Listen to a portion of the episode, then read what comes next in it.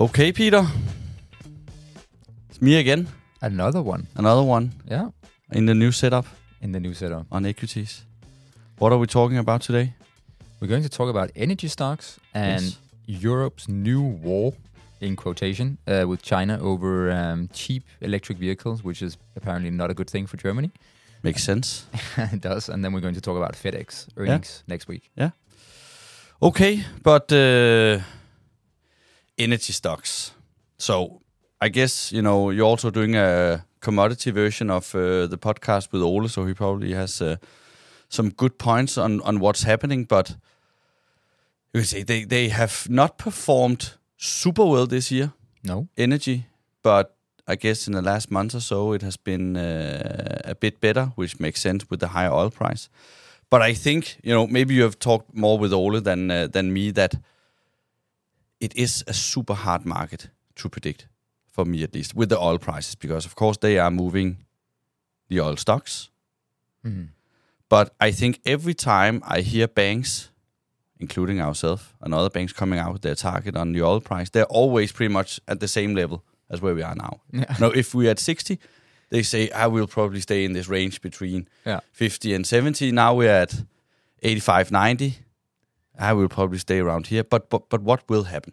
You know, it's it's for me, it's uh, it's like a black box to be honest. Yeah, and I think I, I, I agree, and, and it's because it's such a political market, right? And the the move higher in, in oil prices have been Saudi Arabia really aggressively cutting down on, on the oil production, and who could have forecasted that, right? Uh, so it's politics. it's politics, and but the, but but energy stocks were super popular last year, and then when we came into this year, um, people were negative, um, and but actually were positive on energy stocks, and then everything was flipped around. We got the whole technology rally and AI, and energy just went into the basket, Yeah. and now it has come back a little bit. But so the question is: Is energy stocks, and when we talk about energy stocks, is oil and gas majors, is are they interesting or not? And and I think you know if you look at you know of course you still have to compare to the risk-free rate, which is higher. So of course when you look at oil companies, or at least when I look at oil companies, I look at you know what's the free cash flow yield, how much dividend are they paying out, uh, you know stuff like that, and it still look it looks pretty attractive. I saw Devon Energy. Do you know them? Yeah. It's like you know if if you want a traditional oil company in the Midwest, Texas, you know, with the big uh, pumps in the middle of uh, of of the desert, that that's the business of Devon Energy, and they did this sensitivity uh, analysis where they, I believe, an oil price at seventy, they had a free cash flow yield of six seven percent. Now when it's around ninety, it's it's nine percent. So if you look at that compared to risk free rate, if you look at that compared to let's just say Apple, Yeah. now they came with their new uh, camera in their phone. You know, if you look at Apple, you get a free cash flow yield of what three percent, something like that. yeah, Then it looks pretty attractive to still look at uh, at oil with you know. Of course, it's it's different if you look at Equinor or companies more involved in, in gas than oil, but still free equity or free uh, uh, cash flow yield of nine percent. Let's say they pay half of that out, then you get a yield with buybacks of of for five percent, and then they can use the rest on investing in new fields.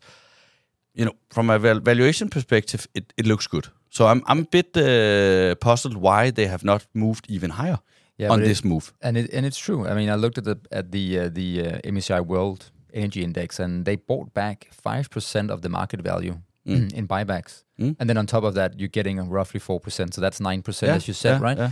And um, I think I think the problem still for the industry are two things. So the whole ESG agenda uh, causes two things. So one, banks are really reluctant to provide financing for uh, for new fields or whatever, Mm. um, even if you can attract the capital. And then the ESG movement is also there's a lot of funds, p- pension funds, insurance companies. They don't want to be there. They don't want to have it. No, no. And, and and and one thing you have to remember as well when you look at the attractive values, because I agree with you, it it looks attractive, is that you are buying into an asset that potentially has peaked and will only going to see But less and less big. volume over It's time. still big, right? Massive. You know, if you look at the global energy consumption, uh, Yeah. coal, oil, and gas is what still.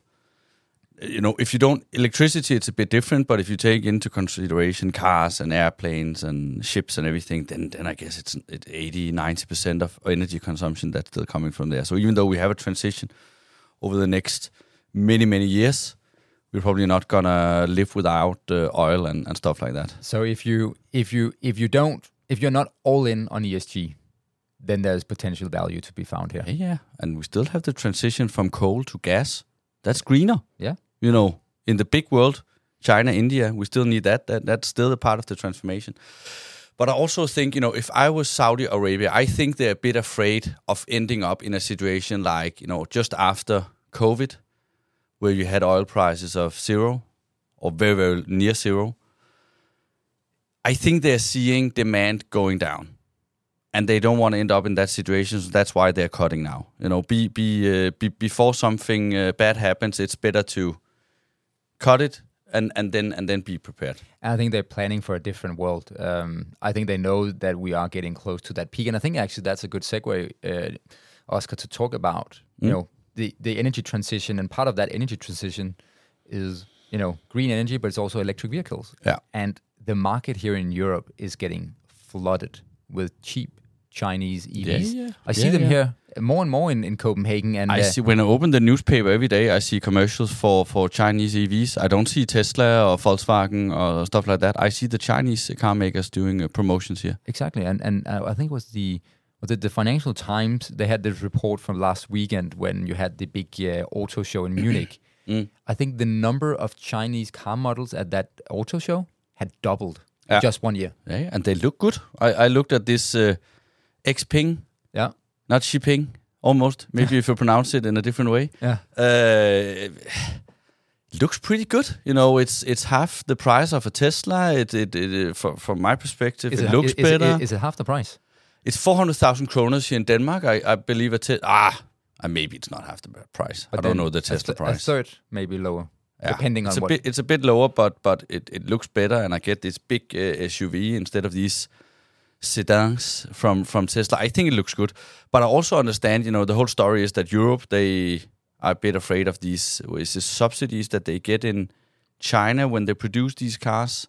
I or what what is the exact issue that they are I- angry with? I think the issue is that um, the reports that are coming out from the Chinese Car Association suggest that they have to totally overbuild uh, car factory capacity. So they China right now are producing millions of cars, but Mm. they only using 55% of the factory capacity Yeah. and they're flooding the market with very cheap cars. And I think in, in Germany, I think all the auto uh, CEOs, they are really afraid of what they're seeing in the numbers.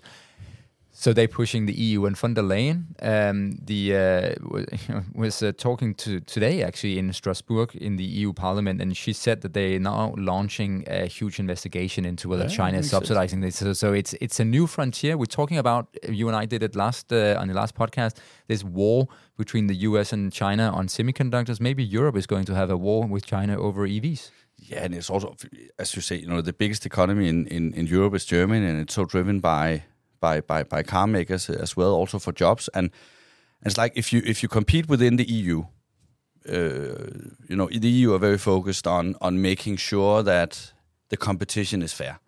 And then if you have China and the car makers out there, which might be super subsidized or supported by the government, but they are playing in the European in, in our market, yeah. You know, of course they should inter- intervene there. You know, I think it's fair because you know if you want to protect the market, which you, EU is all about, it's like protection of the countries in here. It makes sense that they want to look into this because let's say Denmark uh, wanted to. I know, I know Novo Nordisk are doing pretty well, but let's say they wanted to subsidize and, and give them money from, from the government budget to make uh, you know new factories and all of this. They would also intervene. So so I think it's fair to at least look at it, make an, an investigation as they're doing now, in order to figure out if they want to play in our competition. They also need to play kind of by the you know European rules and European book. I, I, think that's that's how they see it in the EU, and, and, and we should note, Oskar, that in judging from the price action today, uh, Volkswagen and Renault shares are up, and BYD, NIO, Xpeng, what are they named out there in China? They they all uh, down, or, and some of them are traded in trading in the US. So it's going to be interesting to uh, to see.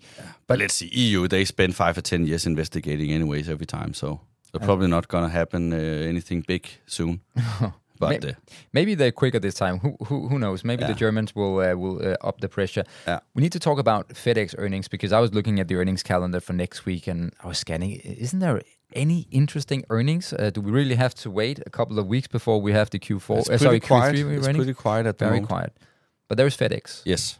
And I said to you, how can we talk interestingly about FedEx? Because isn't it really a boring company? But then on the other hand, the stock is up almost 50% this year, and the overall transportation index is only up 9%. So they're doing something right. And Yeah. you said, no, but it's still interesting because because what? I don't know. I I would say for the whole shipping sector, I think of course it's it's it's it's like a proxy for activity. Yeah. You know, when we sit at home and shop online on Amazon, on wherever we uh, how we shop, they have to send the packages. So it's it's like a nice proxy for seeing where's the world going. But also think this whole whole you know with UPS, the competition where you you hear about these uh, huge salary salary increases for for the drivers. How is that affecting FedEx as well? Are they giving the same, uh, you know, extra prices in in, uh, in employee salaries, and how is that affecting cost? And how are they seeing the world in this? Because we still talk about lower consumption, uh, you know, consumer getting a bit more pressured on on on you know the salary uh, increases they already got them. Interest uh, rates are, still going up for them. We have higher uh, credit card debt.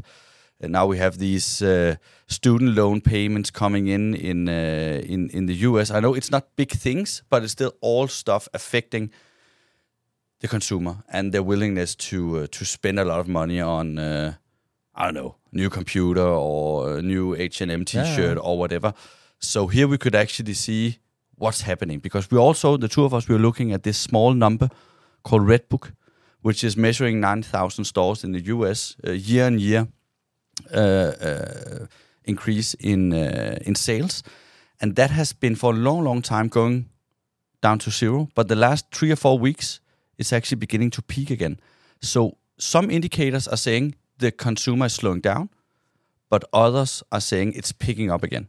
But uh, but I think it's also the slowdown in that Redbook, which overlaps with the slowdown in retail sales, is also the reason why you know you can see that the analysts are expecting roughly twenty two billion dollars in quarterly sales. That's down six percent year on year, and that's Okay. reflecting less pressure because fewer are buying a lot of consumer goods. So the prices are coming down on last mile deliveries, etc. Um, And they also want to cut. By the way, that's an important thing to note. They they they have a plan to cut costs by six billion dollars. So that's roughly eight percent reduction in in total cost. That's also how can you cut that much when your salaries are going up by fifty percent? That's It's hard. Yeah. It's it, and that's what's interesting to see. Are they able to do that? Exactly, and and I, I- there's a lot of companies that do this, right? They they set out a three year target for cutting cost, and then by the time the three years have have gone by, investors have forgot everything about that target, and they never deliver on it. But Oskar, we need to. There's another thing. Hmm? So apparently, one of their big competitors, Yellow. So I, I guess um, I'm not. I've not have never lived in the U.S. I don't know what Yellow is, but apparently it's a big uh, parcel delivery freight company. They went bankrupt in August, um, and Okay. tha- and they had a seven percent market share in U.S. shipments. So maybe that's a catalyst for the stock because that seven percent has to go somewhere, and I guess FedEx will will grab some of that market share. Yeah, maybe, and it's that, and that, that that's hard to know because I again I don't know the U.S. market that well. You probably need to be on Yeah. on the ground to understand what's actually the difference between UPS and FedEx. What's the exposure to air freight versus trucks versus uh, last mile delivery? Uh, where the money made? Um, but that's maybe something we should look into. you know, when when when the earnings comes out and and figure out the exact difference because UPS is not doing that well. As I see, the stock price is going slowly down, and and FedEx is going up. So it's really about finding, uh, you can say, the lean machines that can absorb the salary increases in uh, in driver wages or pilot wages or whatever. Do optimization in the internal value chain. How can they be smarter?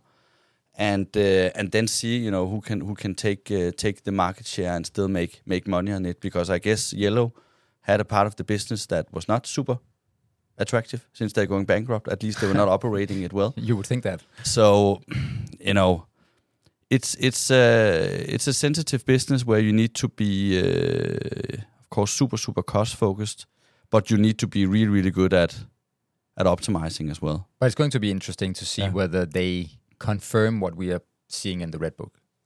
Are things turning around in the US? I think that's that's what we're going to look out for Yeah. in that Yeah. earnings release. Okay, All right. that was it. Small updates. But yeah, again, quiet weeks, but um, I think something will start to happen, right? So, so focus on energy, focus on China, Europe, electric vehicles, and then FedEx. See you next week. See you next week.